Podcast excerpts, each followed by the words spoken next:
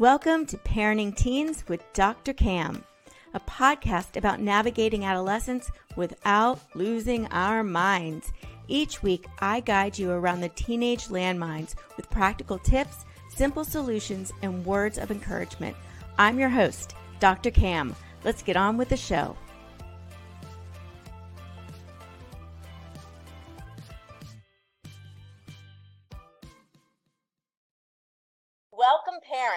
Today I am joined by father and filmmaker Olivier Bernier. Olivier and his wife Hildy created the award winning documentary Forget Me Not Inclusion in the Classroom, which follows their journey as they fight for the right for their son Emilio with Down mm. syndrome to be educated alongside children with disabilities in the New York City public schools. The film aims to break down the social and systemic barriers that routinely segregate and hide children with intellectual disabilities from society. Today, Olivier is going to provide guidance on how we can address the inequities in the education education system for our children too. Welcome, Olivier. Thank you for joining us today. Thanks for having me. Absolutely. Can you start with just a little backstory? What inspired you to create this documentary? Sure. Well, my journey started when my son was born uh, a few years ago with Down syndrome. Um, at the time, uh, you know, I was a little naive and I, I, didn't know really what Down syndrome was. And when I started to think about it, I realized that I'd never really spent time with anyone that had Down syndrome. And um, that kind of led me on the journey to learning about inclusive education and how um, how it can impact a student's life. Yeah. And so, what were you finding that led you to say, we need to do a documentary on this?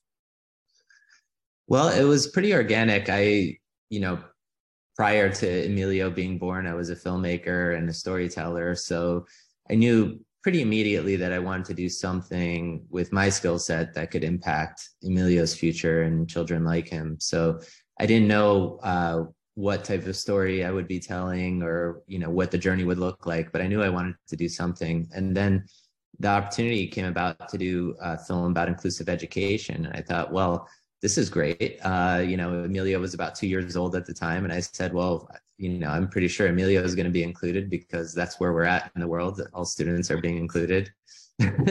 and little did I know, uh, you know, the the journey turned out a little different. Yeah. So what were you surprised to find out? Like what were you expecting to happen? What actually happened? Well, you know, like I was saying earlier, I went to school in the 90s and we just didn't see children with disabilities. They were segregated from us. And, um, you know, I didn't have that experience. And when my own son was born, I was really unprepared from. But I had thought living in New York, being a very progressive city, I thought, you know, we had kind of moved beyond that and um, our schools were more inclusive. And what I found immediately was that there was a really strong resistance to include Emilio in the general education system. Um, Emilio, you know, he wears his disability. You can see that he has Down syndrome, and I think immediately they tried to to put him in a segregated setting, and uh, you know that became a large part of the film was just trying to have him included um, through the IEP process. Yeah, and that is, I mean, there's a lot of us that for different reasons are within the IEP process, right? Uh, the whole IEP system. I am too with my child. So I kind of know some of what that's like, where we're trying to get them the support they need, but also not label them or stigmatize them, right? And it's a, it's a true struggle to create those bridge that gap, right? What was the, some of the resistance specifically that you were met with when it came to Emilio? Well, I felt like when we first um, walked into the IEP meeting, first of all, there's a, battery of evaluations that um, most students with IEPs will undergo if they have a significant disability, especially.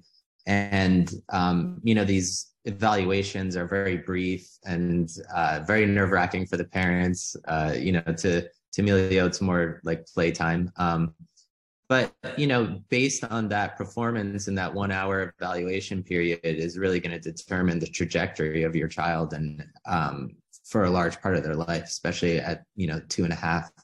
So um, when we went into the IEP meeting, you know, they they basically showed us a bell curve and they said your child doesn't fit on the curve. And because of that he doesn't belong in a general education classroom. That's you know basically the short of it. Yeah. and um, it was heartbreaking. It was absolutely uh, gut wrenching to think that emilio's entire trajectory was being kind of decided in this moment. Because at least in new york and in most places in the country once you're put in a segregated setting there's almost no way out of it. Um, it's very, very rare, especially for a child with a significant disability. Um, but we knew that we wanted to put a line in the sand right there and um, and you know fight for his inclusion, and that's what the film's about. Yeah, that's amazing. And so, thinking now when you're when you're projecting forward, because you've got years of this, right, and it's going to constantly be a step and a step and a step. Um, what are you kind of foreseeing or what do you know now that's going to help you move forward that we can learn from? I think one of the biggest lessons I've learned since the first IEP meeting is that it's it shouldn't be parents versus school districts. It it shouldn't be a battle. It should really be, be a collaboration. And you know, instead of asking why can't my child be included, I've kind of tried to shift the focus and a large part is Emilio's advocate has helped me see it this way. Um, Sarah Joe, she's um, given me the perspective of how can we work with the school district to meet the needs of Emilio so that he can participate in the general education class and, and be his best self. I love that approach because we're not making anyone the bad guy. We're not putting blame on anyone we're saying let's work together to find a solution that works. And that is that is beautiful. And i think that happens a lot right now with schools. And i know when people talk about iep programs in particular it feels like a battle. Like they're they're fighting for what their child needs and going in with that mentality does not open up doors, right? It really kind of leaves us both frust- everyone frustrated. But going in saying, okay, this is what I need for my child. I don't even know what I need for my child. Like, let's leave that open because I'm not sure what they offer, right? Mm-hmm. Is that kind of how you went? Like, tell me, let's work together. What are the options? Right. I, th- I think, you know, we set the base understanding of that you know there's hundreds of studies that show that students do better in inclusive settings. There's not one study that shows they do better in a segregated setting. Um, let's start there. Let's start with inclusion and let's see how we can best achieve it. Um, now as you mentioned earlier i know this is something that we're going to go through every single year with emilio. Um, and every year around may when his iep comes up you know my stomach starts to turn and i start to think about um, what happens if we don't if we don't win this year, if we don't get what we need for Emilio. Um, you know, that that's something very real, and it, it's it is unfortunate that children with disabilities have to have to um, you know advocate to just to be included. You know, it's um, but that's where we're at, and I think there's some school districts that do it really well, and some that have um, have not seen the light as far as yeah. inclusion goes. So the people that the school districts that do it well, what are they doing differently? Well, we spent a lot of time in Boston, actually. Um, there's a wonderful school in Boston called the Henderson Inclusion School, and it's a public school, um, grade uh, preschool through grade 12. And there's not a single student that's in a segregated setting in the entire school. Um, the school was founded with the principle that children should learn with each other and from each other. And now it's one of the most successful schools in Boston, and they have um, a rate of disability. I believe it's somewhere around 40%, and about 20% of those students have significant disabilities. Um, but they don't bat an eye on it. Uh, they spend their time problem solving and seeing how they can, uh, you know, fa- fa- solve the challenges that the students have. So, how do we help our kids who are have an IEP, uh, whatever, wherever on the spectrum that is? How do we help them feel like they belong in a system that stigmatizes them and separates them?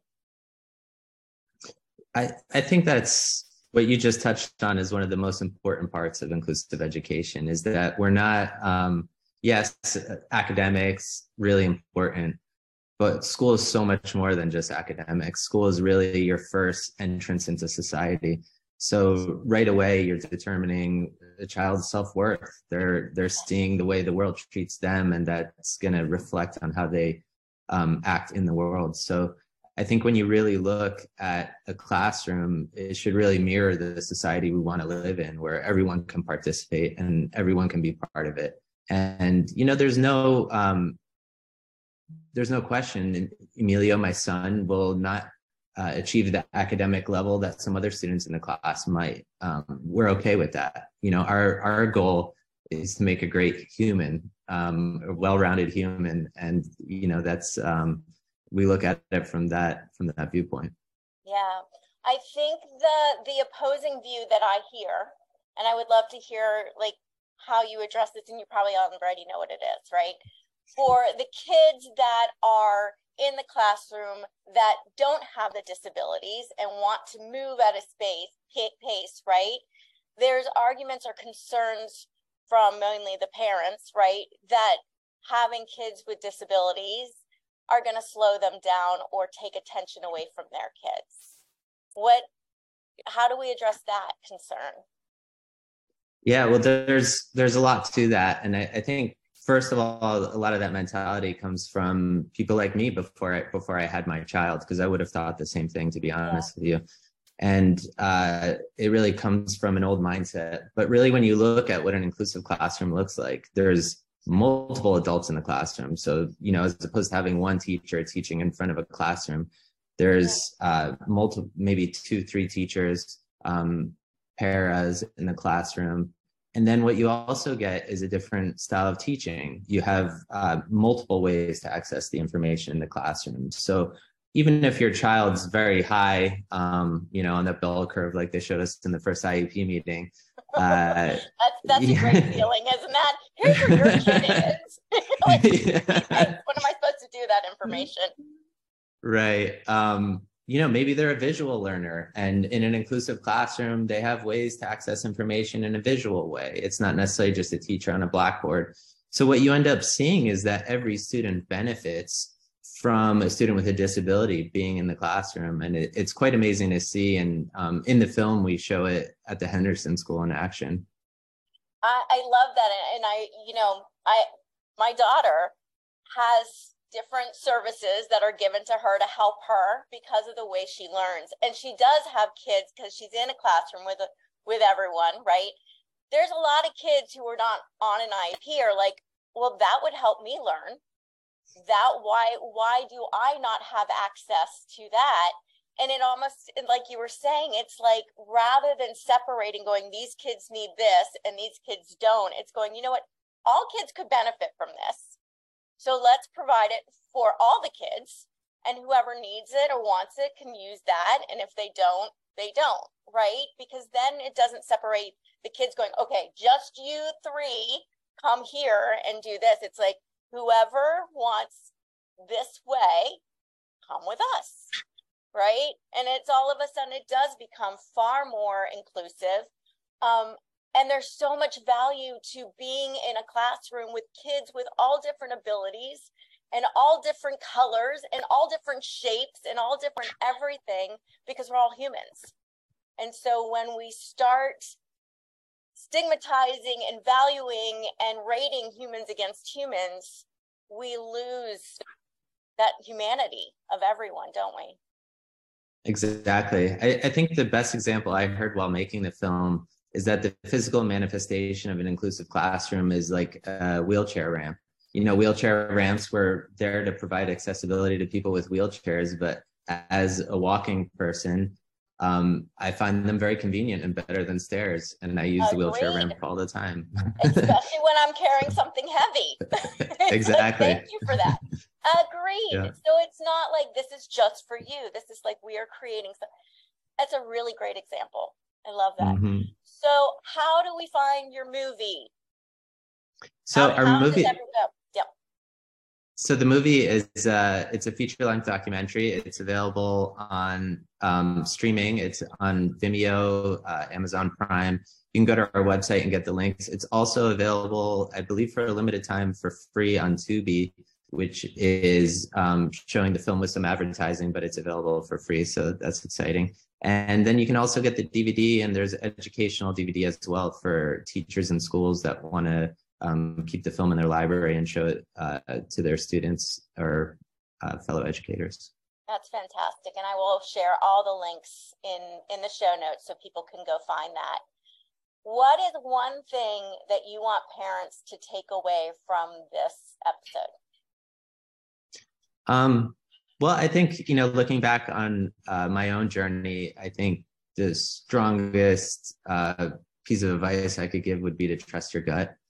Um, I know it sounds really simple, but there's a lot of people along the way that tell you, you know, you're doing it wrong or your, or your, um, you know, your, your way of thinking is wrong, but it's a feeling you have as a parent and you have to listen to it because at the end of the day, you know, you're the one responsible for, the child. So, and you know your child best. So, um, you know, trust your gut and, and move forward. That is really great advice because I think people, we start questioning ourselves, right? When mm-hmm. everyone's telling us one thing. And it is very true. Change wouldn't happen if we just went along with what everyone else was telling us, right? Very so true. thank you for what you're doing and bringing attention to this and creating some change that is desperately needed. Really appreciate that. And thank you for joining us today. Thank you so much. It's great Absolutely. to be here. And thank you, parents, for taking time out of your busy day to spend with us. I really appreciate you. If you want to learn more about how to help your teens thrive, you can grab my top 10 secrets for raising teens at askdrcam.com slash parenting tips. Until next time, have a peaceful, positive, calm day. And that's a wrap. Thanks for joining me today on Parenting Teens with Dr. Cam. Make sure to visit my website, www.askdrcam.com, where you can subscribe to the show in iTunes, Stitcher, or via RSS, so you'll never miss a show again. While you're at it, if you found value in this episode, I'd appreciate a rating on iTunes and hey, why not share it with a friend too? Be sure to tune in to my next episode. And remember, Parenting teens may not be easy, but with my help, it can be a whole lot easier than this.